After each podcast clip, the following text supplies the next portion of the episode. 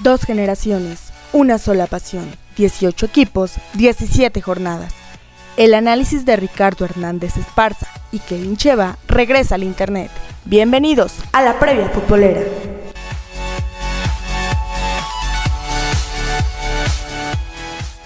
¿Qué tal amigos? ¿Cómo están ustedes? Un gusto saludarlos como siempre. Bueno, pues, ¿qué les decimos, no?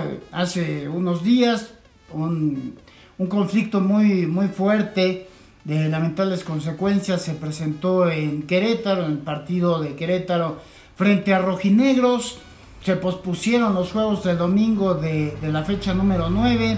El martes se reúne, este, bueno, pues, los presidentes del fútbol mexicano hacen su asamblea y deciden que, bueno, Querétaro pierde su partido contra Rojinegros 3-0 de acuerdo al reglamento por falta de garantías. Lo cierto es que estamos aquí para platicarles de la continuación del fútbol mexicano con la celebración en tiempo y forma de la fecha número 10, dicho de otra manera Kevin, y esto lo digo de manera sarcástica, aquí no pasó nada y continuamos. Tristemente, debido a, todos estos acontecimientos que suscitaron el partido de Querétaro contra el Atlas, pues no se toman medidas a nuestro parecer eh, justas, dignas, merecidas más que otra cosa, ¿no? Porque pues sí, ante lo oficial no hubo ninguna persona que perdiera la vida. Afortunadamente. Afortunadamente. Oficialmente, claro. Claro que muchos vimos las imágenes, los videos que estuvieron circulando en redes sociales y simplemente podemos decir que la catástrofe inigualable. Al menos yo nunca había visto una riña de tal magnitud en el fútbol mexicano. Con Tristemente, tanta claro. Con tanta maldad. Con tanta alevosía y ventaja. Hazaña. Sí, totalmente.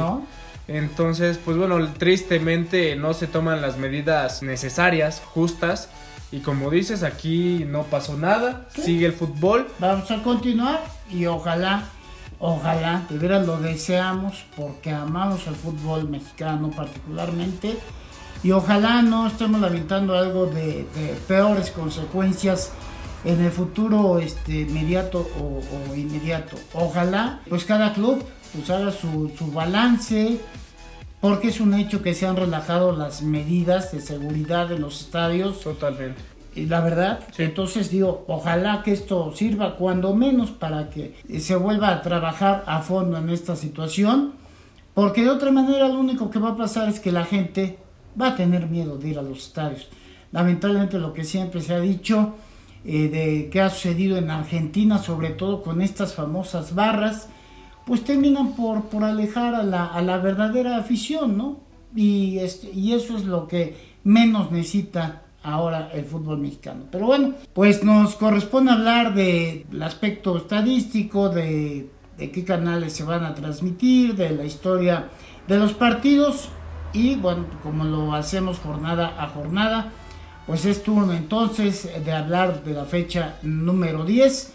Los que debían tomar las decisiones a fondo no las tomaron y nosotros pues tenemos que continuar platicando de la de esta previa futbolera que, que ustedes este bueno pues afortunadamente nos ven y nos escuchan y por eso por el compromiso con ustedes es que pues estamos acá. Y entramos en materia, Kevin, porque pues la actividad inicia justamente este viernes con el ahora tristemente célebre Querétaro, que en esta ocasión me toca visitar, ¿verdad? Sí, claro. Bueno, ante todas estas medidas eh, que se tomaron, todas las sanciones que la Liga MX y la Federación pues tomaron de que esto de que se le veta al Querétaro pues toda su hinchada ir a los partidos de visitante, ¿no? Por, por un año, tres como local y obviamente eh, hay muchas, muchas otras sanciones más. Pues ahora vamos a hablar del Necaxa contra Querétaro que inicia con la jornada número 10 a las 7 de la noche el día viernes. Pues transmisiones por Azteca 7 y por TUDN. Pues las dos ocasiones más recientes que Querétaro jugó contra Necaxa en el Estadio Victoria no perdió sacó un triunfo y un empate. De hecho, el último triunfo de Necaxa sobre Gallos Blancos en tierras hidrocálidas fue el 27 de noviembre de 2019. De ahí, de ahí nos vamos hasta la frontera, donde pues se va a presentar el otro protagonista de ese partido que este bueno pues, que va a quedar en nuestra memoria. Bravos de Juárez contra Rojinegros del Atlas el viernes a las 9 de la noche. Transmisión por Azteca 7 y por TUDN. Y bueno, sabemos que en esta ocasión, digo, no, no vamos a disculpar que también algunos aficionados del Atlas pues también siguieron, ¿no? Porque como dicen por ahí, para pelear se necesitan dos. Claro. Este, y obviamente uno empezó, el otro continuó. Esperemos que ahora pues los rojinegros pues se comporten a la altura. Sabemos que, que digo es algo parecido con su afición, pero al menos va a ser en otro estadio, así que esperemos que todo esté muy bien en, en esa ciudad. Y mucho cuidado porque lo que es el Estadio Olímpico Benito Juárez, si nos lo platicaban, ¿te acuerdas cuando Lobos fue a jugar hace algunos años? Sí. Lo complicado que es y la poca seguridad que existe allá en Ciudad Juárez. Entonces, bueno, que no digan que no se les advierte, ¿verdad? Pues en lo deportivo, las dos veces que estas escuadras se han visto las caras en Ciudad Juárez, Atlas salió bien librado, pues conquistó un triunfo y un empate, y en ninguno de ellos Bravos le pudo hacer siquiera un gol. Pero bueno, pues esto el viernes donde también se agregó otro partido, ¿verdad? Sí, a este famoso viernes botanero se le aumenta el partido de Rayados contra Mazatlán. Esto es a las 9 con 6 minutos de la noche, transmisión por Fox Sports. Monterrey y Mazatlán se han enfrentado solamente tres veces en su historia, dos en territorio sinaloense y una en el estadio BBVA. Eh, hasta el momento los Rayados registran dos triunfos y un empate, o sea que hay dominio. Y de ahí pues nos vamos a otra, otra plaza este, pues, que también tiene un público complicado, pero bueno, pues cuando menos en recientes años no han dado tanto de qué hablar en lo negativo. Claro. Me refiero a León. Así es, los Panzas Verdes que reciben a los Tigres de Miguel Herrera a las 5 de la tarde este sábado. Transmisión por Fox Sports y quien guste también, Claro Sports. Jugando en el estadio este, No Camp, León y Tigres han ligado cinco empates en sus últimos enfrentamientos. La última victoria de los Panzas Verdes sobre el equipo de Nuevo León se dio el 14 de octubre de 2017 y el último triunfo de los de San Nicolás de los Garzas sobre el conjunto Esmeralda en territorio guanajuatense se presentó el 30 de noviembre de 2016 y de ahí ya nos vamos a uno de los juegos que en el papel bueno, es de los atractivos siempre, independientemente de cómo anden los equipos, siempre llamará la atención y a quién nos referimos. La verdad es que, bueno, nos referimos ahorita al Cruz Azul contra Pumas Sí, a las 7 de la tarde noche, eh, transmisión por Canal 5 y por TUDN. Pero la verdad es que el sábado pinta muy bien, digo, en el papel, en cuestión de los partidos que se juegan. León Tigres, Sí.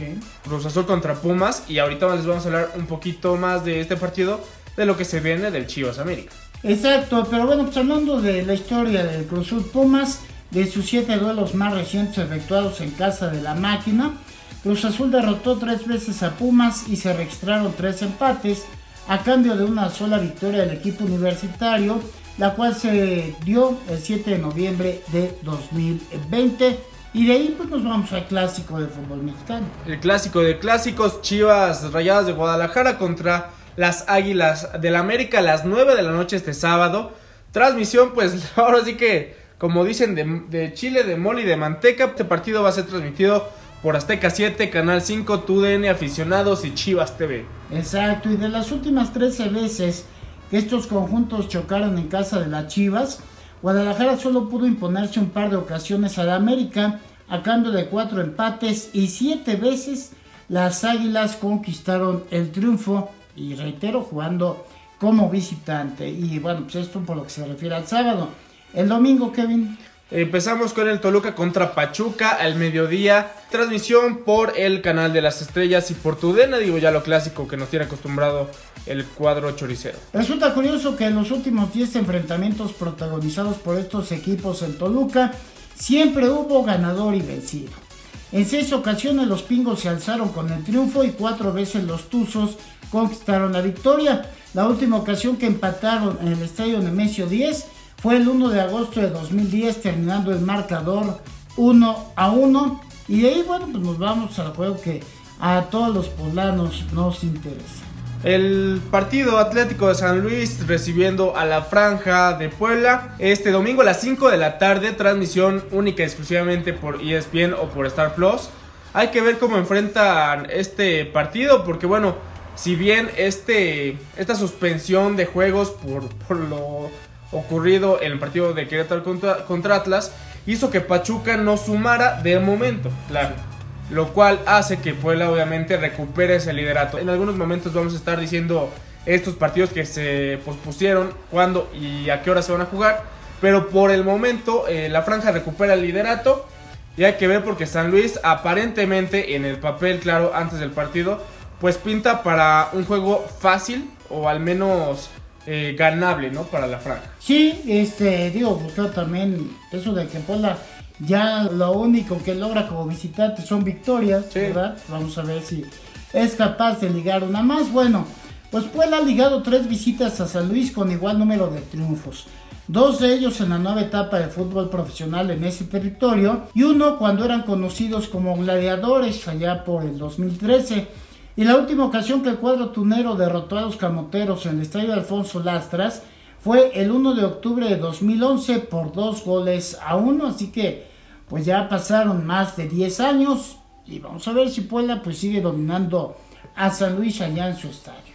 Así es, y el último partido de la jornada número 10, el mismo domingo a las 7 de la tarde noche, transmisión por TUDN y por ESPN. Tenemos el compromiso entre Santos Laguna contra los Cholos de Tijuana. Con este compromiso cerramos la jornada número 10. Estos conjuntos han sostenido 10 enfrentamientos en la comarca lagunera, con saldo de 3 triunfos por equipo y 4 empates, lo que nos indica equilibrio, aunque si hay que decir los Cholos no se apunta una victoria en Torreón desde el 25 de septiembre de 2016, cuando se impuso por 2 a 1. Y bueno, pues esto es la fecha número 10. Y de la jornada 9, que no se pudieron celebrar los partidos programados para el domingo pasado, bueno, pues ya hay este, resolución en cuestión a, a dos, ¿no? Dos de los tres, o ya los tres. Hasta el momento tenemos conocimiento de dos. Pumas contra Mazatlán se va a jugar el 27 de marzo al mediodía. Digo, sabemos que por ahí se combina la fecha FIFA, entonces vaya acomodaron el partido. Pues transmisión yo creo que va a ser igual por el canal de las estrellas y por TUDN. Digo, lo más seguro es en TUDN, hay que, habrá que ver si lo acomodan en el canal de las estrellas o en Canal 5 también. Y el de Pachuca contra Tigres, que no se disputó, pues se pasa hasta el 7 de abril. A las 7 de la tarde noche, pues transmisión por Fox Sports 2.